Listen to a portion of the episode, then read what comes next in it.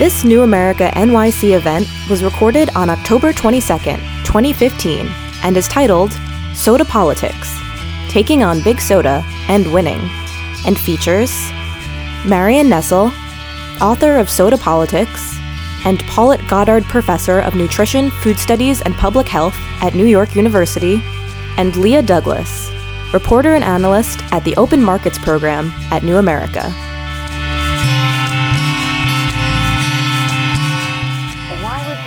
Whole book about sodas when I have in my office a shelf about this big of nothing but books about the soda industry? Um, the book was suggested by my agent um, who had a client in California who was a Hollywood producer, and he wanted to do an electronic version of a book that would promote public health. And they thought that sodas would be a really good idea for doing this project. Um, and the minute they suggested it, I knew it was just a terrific idea.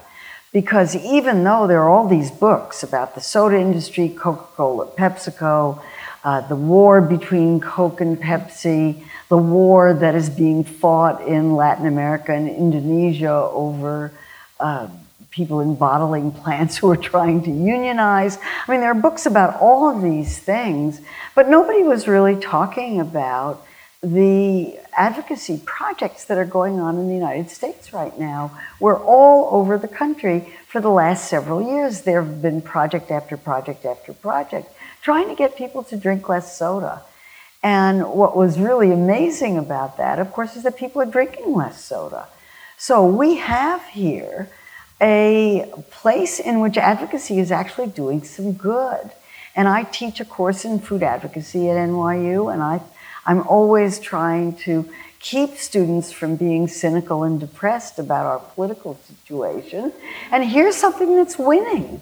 I thought it was a great topic. And in public health terms, sodas are low hanging fruit, meaning that they're a really easy target. They're sugars, they're water, they're nothing else. They're not good for you, at least in anything more than the tiniest quantities.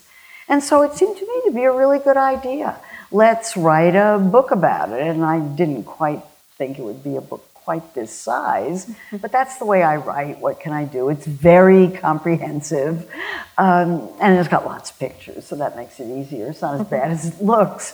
Um, and so there was plenty to write about. There was no lack of things to write about, starting with going through that library of books to read. Mm-hmm.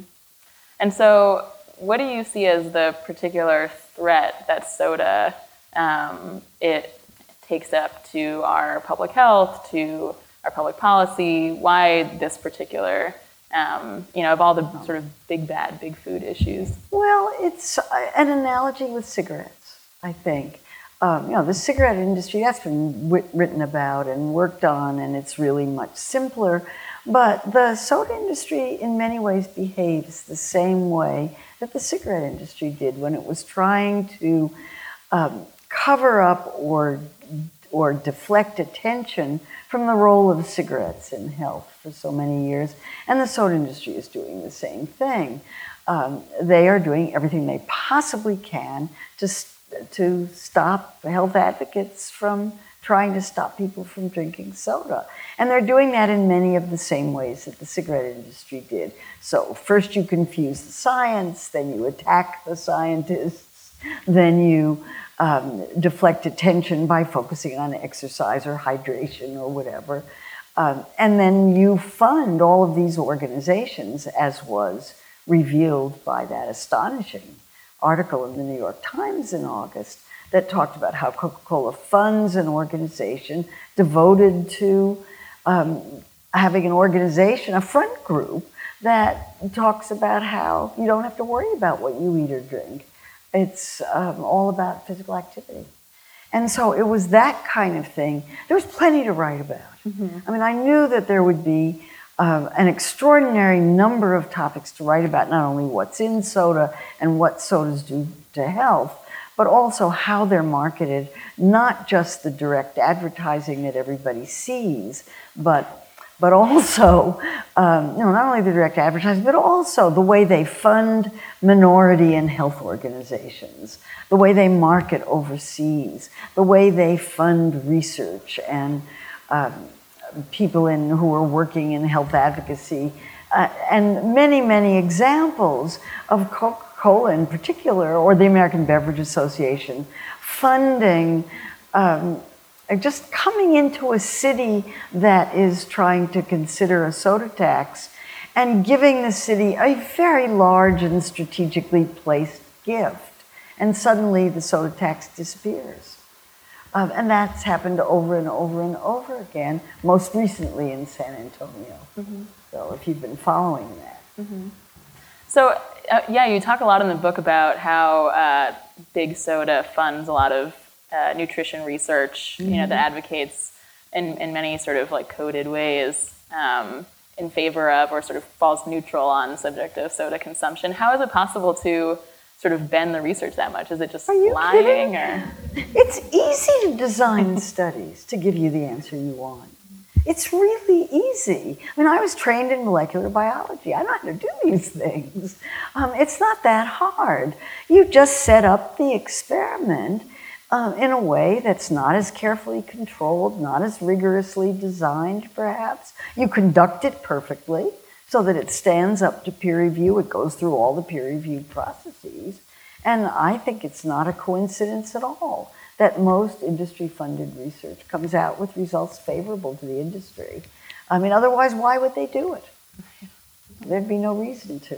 Mm-hmm. Um, and Coca Cola has strategically uh, funded studies to demonstrate that sodas have no effect on obesity, type 2 diabetes, childhood obesity, and that the data that do show correlations are so flawed that you don't have to pay any attention to them. I mean, there's just been study after study after study funded by Coca Cola or the American Beverage Association. PepsiCo is very quiet in all of this, and it lets uh, the trade association or Coca-Cola do the dirty work. I mean, just very quiet.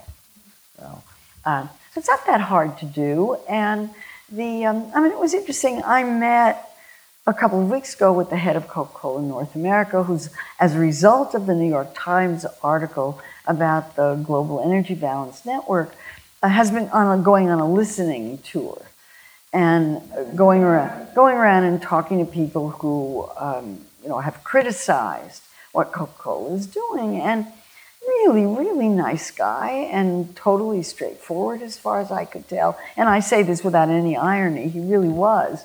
Uh, and he, he says that he thought they were just funding state of the art research. It never occurred to him that this would be viewed as a strategic uh, effort to try to fund researchers who think that all you need to do to control obesity is change your diet by 50 calories a day. If only. That would be wonderful. But people who are gaining weight are gaining weight because they're overeating by hundreds of calories a day. And that's not something that he was familiar with. I came away from that interview thinking that this company is totally schizophrenic. And that on the one hand, you have the public face of people who are just couldn't be nicer or more thoughtful or more interested in public health, really want to do the right thing. And then there's, that's Dr. Jekyll. And then behind the scenes, there's Mr. Hyde, who's making every one of these decisions very strategically so that it looks like it's a very systematic effort to deflect attention from the harm that's caused by drinking a lot of sugar, really not a good idea, um, and, and buying silence. And the buying silence part about it is the most interesting part. I mean, we saw that in New York when Bloomberg had his ill fated attempt to try to set a 16 ounce cap on soda sizes. Um, the um, National Association for the Advancement of Colored People and the Hispanic Federation filed an amicus curiae brief in support of the soda industry, not the city. Did that have anything to do with the fact that the soda industry has been funding those organizations for years? Well, it looks that way. I mean, I also think, and I discuss it in the book, that it's much more complicated than that. And certainly the head of the New York State NAACP said nobody ever came and talked to him about it. you know, the soda industry did, but the mayor's people didn't. And so, you know, if they had talked about it, maybe it would have come out differently. But that was the problem with that initiative was they never talked to anybody. Uh, that and the fact that 16 ounces was probably too high for a cap, but that's that's just my opinion. yeah, and you, and you, talk in the book about how uh, you know the soda industry will uh, even publicly advocate for policies that it's secretly lobbying against. You know, in instance, maybe in bottle recycling, there's some like, oh, yeah. you know issues where yeah, that there's was a, a gorgeous opposite. example um, where the soda industry funds many, many, many, many pro- programs uh, that clean up waste, bottle waste.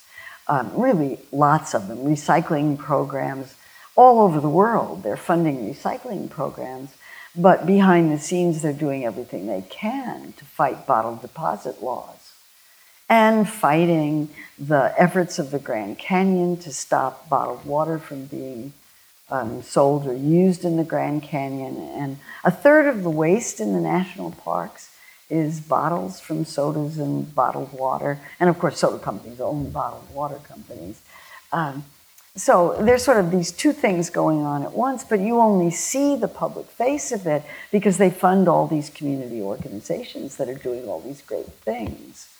And the community organizations tend not to criticize the soda industry as a result. What a surprise. Mm-hmm. Yeah, and the, the, the almost neurosis around there's no issue so small. You know, the bottle deposit law, you know, the, the notion that even a five cent increase on, a, on the price of soda could threaten the industry so much that they would spend millions of dollars millions of dollars or you know or these tax initiatives the soda industry is very worried about the tax initiatives um, and that's because the tax initiatives, there are only two of them, one in Berkeley and one in Mexico, but they seem to be working. And soda sales are down. And so you can understand why they would be fighting these things. And so what they're doing instead is the soda industry has moved into Mexico en masse and has gotten the government to uh, vote to have the tax, cut the tax in half. Um, and it looks like that's what they're going to do. Mm-hmm.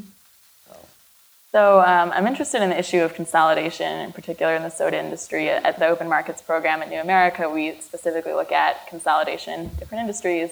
And so this, the soda industry sort of has these big three. It's Coca-Cola, Pepsi, and Dr. Pepper Snapple, which is sort of lagging behind. But those are the three big companies. It's really big one. But right, right, right, really big one. Sort of been named big 3 uh-huh. So how do you see consolidation as playing a role in the growing power of big soda in politics and public mm-hmm. health? How has that particular phenomenon affected? Well, there's a book that talks about the soda wars and says that the soda wars are good for both Coke and Pepsi. Nobody talks about Dr. Pepper. Dr. Pepper Snapple is very quiet. It has a it has a significant but much, much, much smaller share of the market. I ignored it throughout the book. It didn't seem like you needed to pay much attention to it and really hardly mentioned it. Um, Coke and Pepsi are the big ones, and it's really Coca Cola because Coca Cola is totally dependent on beverage sales, whereas PepsiCo has Frito Lay and snacks and all these other things, um, even oatmeal. So the, um, it's a much more diverse and complicated company in a lot of ways. So it's really Coca Cola as the face of the industry. Both of the companies have funded behind the scenes front groups and uh, organizations that are doing lobbying for legislation that ALEC, that whatever, that legislative organization that writes, a very right wing that writes legislation um, and they both, both Coke and Pepsi funded that organization until they were exposed and then they dropped it. In the same way that Coca Cola is dropping its sponsorship of the Academy for Nutrition and Dietetics, the Academy of Pediatrics, and the Academy of Family Medicine, Coca Cola is pulling out of those.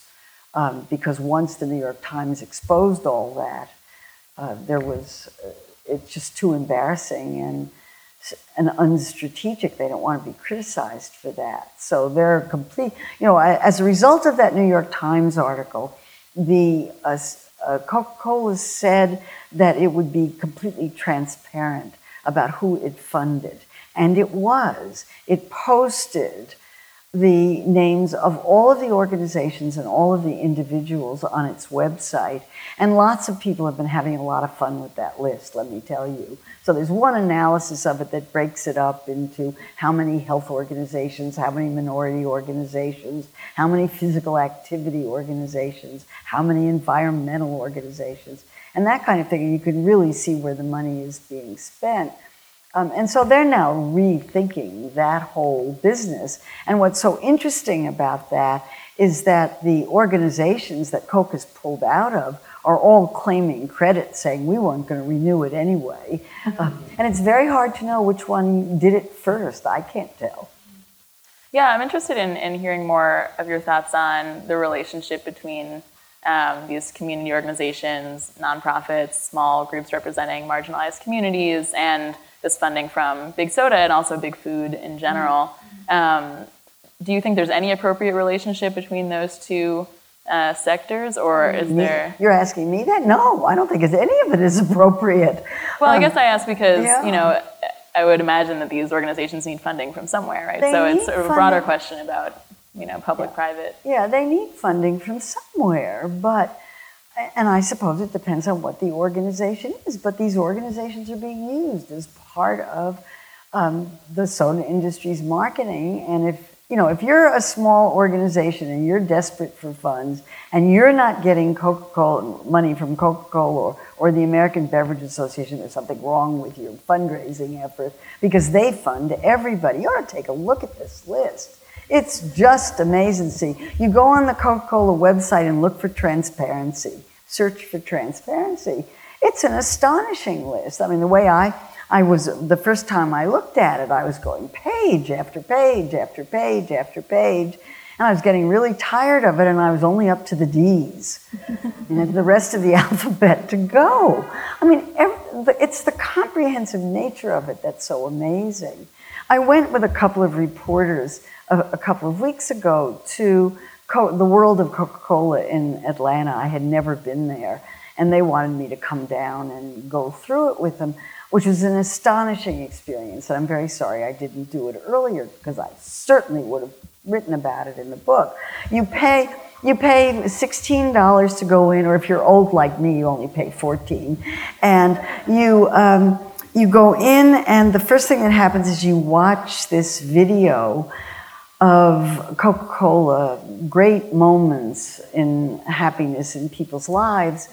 And uh, yeah, you come in and you're feeling very ironic and cynical, and you sit there and watch this thing, and there isn't a single person in the room who doesn't have tears trickling down face, including me and including these really tough reporters because it's so touching. It's so absolutely touching. I mean, the most touching one that you just you just gasped. It was so it really got to you was you're in a baseball stadium and there's a family there and they have a son who's in Afghanistan. And all of a sudden, on one of those big video screens that they have at stadiums, the son appears, and you see his picture, and the family is crying, and the family is just, and, and it's hi, mom, and whatever, and it's, and then all of a sudden he walks out, and he's there. And I tell you, you can't watch this without crying, I couldn't. And so there you are, deeply moved and then you get to go and watch more commercials and go through and look at the history of Coca Cola marketing, the history of Coca Cola bottling. Um, then you go upstairs and you get to taste uh, all of the products that are, a lot of the products that are made all over the world. And that was really enlightening too, because I tasted about 50 of them, and Coca Cola tastes better than all of them.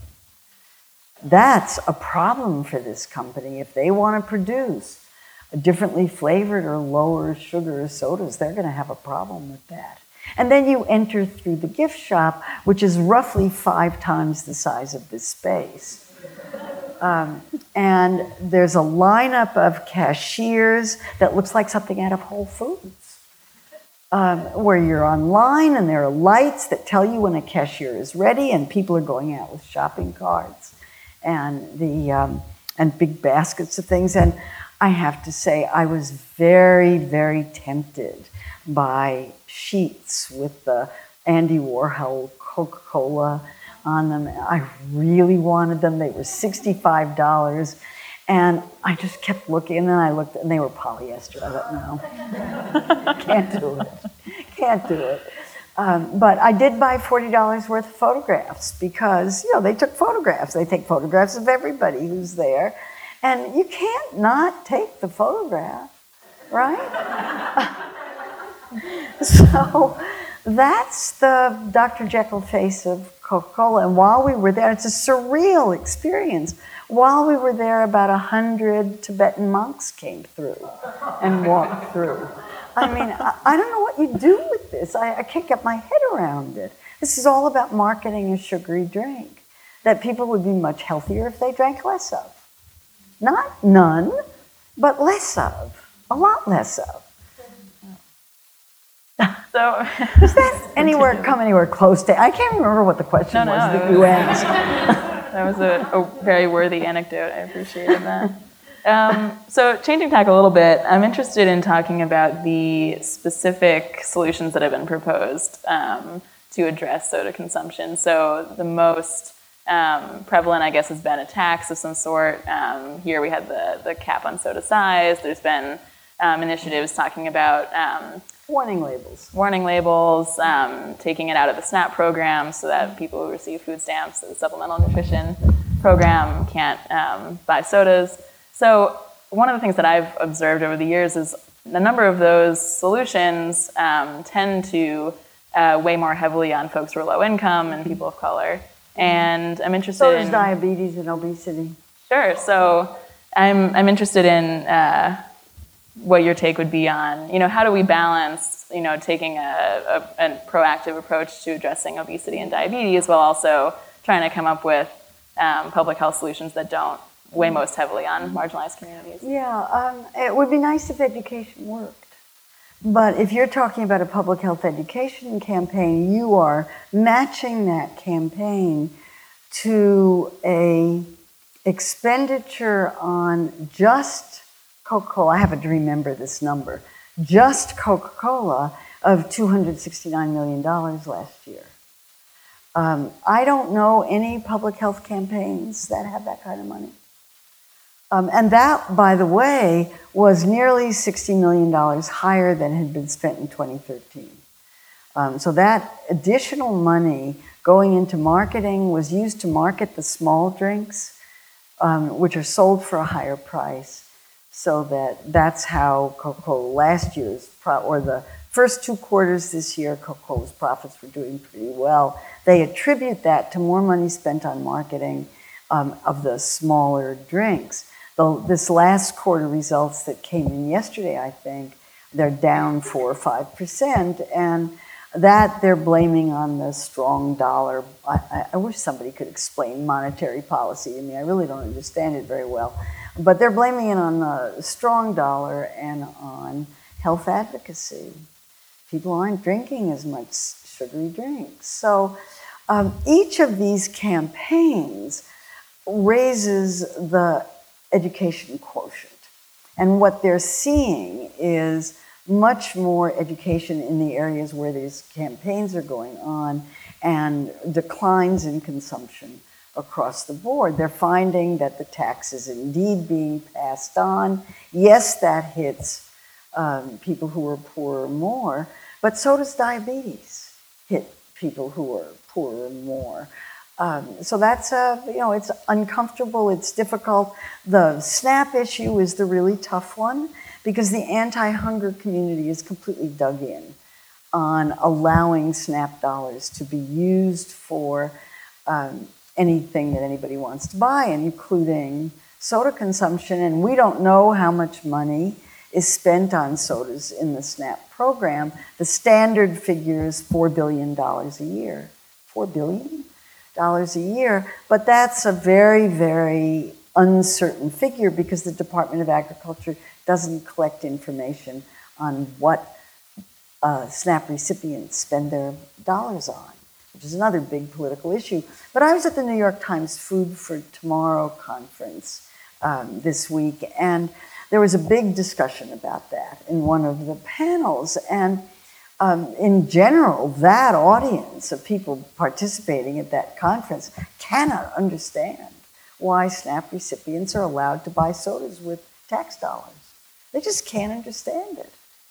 And it was there was nobody there representing the anti-hunger community in any really serious way to talk about the things that the anti-hunger community talks about, which is stigma, uh, regress, regressive you know, taxes, and, and that sort of thing. So there's nobody there defending that position, um, but they can't understand it. And I thought that was very interesting. I mean, these were corporate people, even. Um, you had to pick a, um, a, a, number out of a hat to assign you to a table at lunch.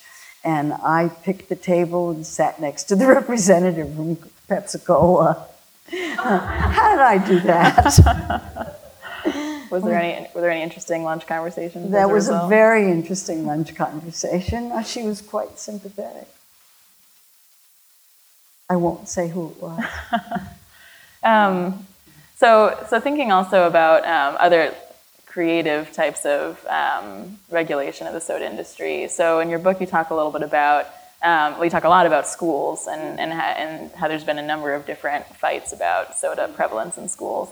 Mm-hmm. Um, and correct me if I'm remembering wrong, but um, sort of has boiled down to this point there's a number of sort of voluntary regulations that companies can follow or schools can opt in or opt out of different programs that limit soda consumption in different or placement in different parts of the school or times of day. Oh no, it's much um, better than that. Oh, okay. It's much Excuse better me. than that. Yeah, the what health, could you explain? Yeah, the Healthy hung, Hunger Free Kids Act of 2010 set nutrition standards mm-hmm. for what could be sold in school, and full soda, full sugar sodas are out. Mm-hmm. But the story that I tell in the book that I think is much more telling is the um, is the one about how advocates, health advocates, were trying to get vending machines out of schools. There didn't used to be vending machines in schools until about the late 1990s. And the advocate and the vending machines came in and went with soda industry, what are called pouring rights contracts, which are contracts for exclusive sales of one brand or another of a soda in a school district, and the school gets money for scoreboards and things like that and the soda industry gets to place vending machines in schools. That was the deal. Uh, and they don't make that much money for the schools, although it seems like they do, but nobody does the bookkeeping very carefully. When they do do the bookkeeping, it comes to about 20 to $30 per student per year, uh, which you would think you would be able to make up in some other way. But anyway, there they are. And when the pouring rights contracts, which started out at Rutgers, and then drifted to other colleges and then to high schools and then to junior high schools and then to grammar schools. And when they got into grammar schools, and it was clear that these contracts were causing the principals of the schools to push sodas on the kids because the more sodas the kids drank, the more money the school got. Um, then there was a lot of advocacy around that and a big pushback. And by now, most grammar schools don't have um, vending machines, or they don't have full sugar sodas. They're not being sold in grammar schools very much anymore, but high schools, yes. Um, but advocates, this was a few years ago, were trying to get the vending machines, let's get the vending machines out and solve the problem. And they had just about achieved a deal with the American Beverage Association and Coke and Pepsi to get the vending machines out when the Clinton Foundation stepped in and brokered a deal with the soda industry to keep the vending machines in schools, but exclude full sugar sodas. Gatorade, yes, Coca Cola and PepsiCo, no. And that's where we are today. That was accepted. The, um, the Healthy Hunger Free Kids Act set standards for schools that exclude Gatorade, and there shouldn't be Gatorade in schools anymore. There shouldn't be anything with sugar over whatever the cut point is. I can't remember what it is, but whatever it is, it shouldn't be there. Um, and the, the, situation should be much better, at least at the grammar school and junior high school stage. Um, but that was interesting about the Clinton Foundation. Um, the Clinton Library, I think it is, has just is holding an exhibit of Coca-Cola bottling, and there's a big opening of it with the president of Coca-Cola. So they're very tied in, and Coca-Cola is a big contributor to the Clinton Foundation. Uh, that's a conflict of interest right there if you're going to be doing health advocacy. Um, so maybe looking at an optimistic lens. Um, can you talk a little bit about the, the I am optimistic. It's called And Winning. Right, right, of course, right. That's optimistic. so I want to talk about the winning, right. I want to talk Yeah, about the winning. and winning. Maybe it's just my own. I've been asking a lot of unoptimistic questions, so I'm correcting my, my own path. Um, so can you talk a little bit about the, the Berkeley soda tax in that oh, case? Oh, yeah.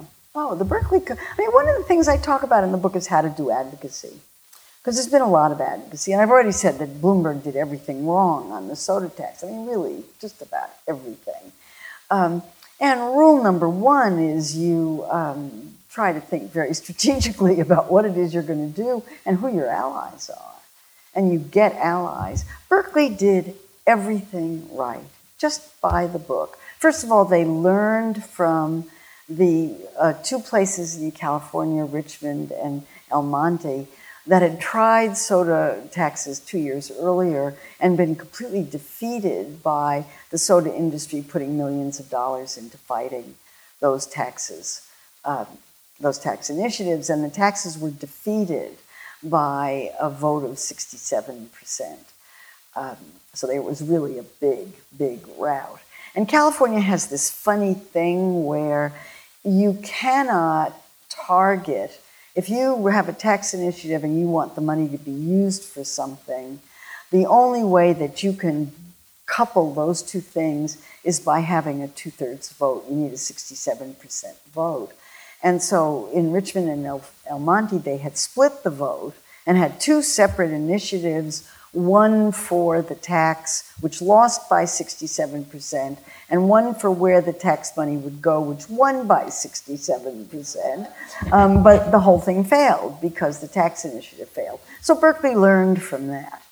And they, first of all, they, uh, they started with a framing device that was very, very different from what everybody else had done. Instead of framing the tax as a health initiative, they framed it as Berkeley versus Big Soda. So it was um, the people against big corporations. Everybody got that. And so when the soda industry came in with the funding of the front groups and plastering BART stations with advertisements against the tax and doing all of these really heavy handed things, the organizers could say, here's Big Soda behaving just the way big corporations always behave. And everybody could see it. It was totally visible. Um, and then the other thing that they did that I thought was completely crucial was they organized. They organized in every single neighborhood in Berkeley, not just the white, educated, rich people in the hills, but the poorest people who lived in the flats. There was not a single neighborhood that didn't go uncanvassed.